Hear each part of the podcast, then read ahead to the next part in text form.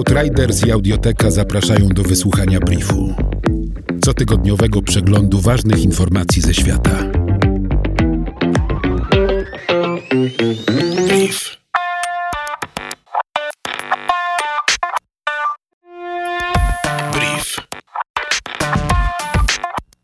Lata reform ekonomicznych sprawiły, że Chiny stały się fabryką dla całego świata. Produkowano tam tekstylia, zabawki, ubrania, obuwie i meble dla firm oraz konsumentów.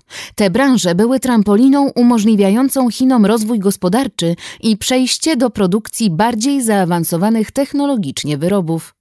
Chiny chcą się teraz skupić na produkcji artykułów z wyższej półki i oprzeć się na krajowej konsumpcji, aby napędzać swoją gospodarkę.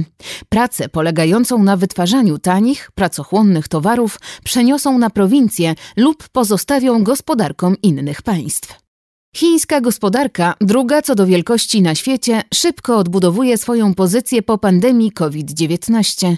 Na początku stycznia 2021 roku chińska giełda osiągnęła najwyższy poziom od czasu kryzysu finansowego w 2008 roku. Indeks CSI 300, który podaje wartość największych spółek na giełdach w Szanghaju i Shenzhen, osiągnął poziom 5368 punktów, najwyższy od stycznia stycznia 2008 roku. Międzynarodowy Fundusz Walutowy przewiduje, że po odnotowaniu w 2020 roku wzrostu na poziomie 1,9%, najniższego od 30 lat, chińska gospodarka wzrośnie w 2021 roku o ponad 8%. W Afryce przypada obecnie 45 samochodów na 1000 mieszkańców. Średnia światowa wynosi 203 pojazdy na 1000 mieszkańców. Kontynent zamieszkuje ponad miliard ludzi, 17% światowej populacji, a więc mieszkańcy Afryki kupują nieco ponad 1% samochodów sprzedawanych na całym świecie. Dlatego światowy przemysł samochodowy pragnie przekonać szybko rozwijającą się afrykańską klasę średnią do kupowania aut oraz częstszego z nich korzystania w ramach usługi carsharingu, podczas gdy popyt na samochody na tradycyjnych rynkach europejskich i amerykańskich słabnie.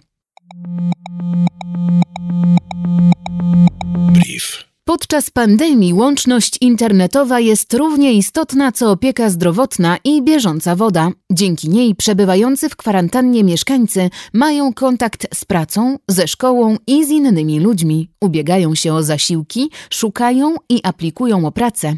Ci, którzy nie mogą się połączyć z internetem, są w niekorzystnej sytuacji. Dlatego, aby zmniejszyć nierówności społeczne w Stanach Zjednoczonych, administracja nowego prezydenta Joe Bidena będzie musiała zapewnić Amerykanom dostęp do dobrej jakości Wi-Fi. Prezydent elekt już obiecał przekazać 20 miliardów dolarów na infrastrukturę szerokopasmową na obszarach wiejskich i stworzenie związanych z nią miejsc pracy. Eksperci szacują, że obecnie 42 miliony Amerykanów nie ma możliwości zakupu internetu szerokopasmowego. W 2020 roku blokada internetu w Indiach kosztowała gospodarkę prawie 2 miliardy 880 milionów dolarów. Według badań przeprowadzonych przez organizację Top Ten VPN w ubiegłym roku władze kraju odcięły mieszkańcom dostęp do internetu na ponad 1655 godzin. Ponadto rząd celowo ograniczył przepustowość internetu na ponad 7200 godzin, obniżając jego prędkość do 2G, w związku z czym wiele stron internetowych i aplikacji stało się bezużytecznych. Ponad 880 tysięcy dzieci w Wielkiej Brytanii mieszka w gospodarstwach domowych, w których jest dostęp tylko do mobilnego połączenia internetowego.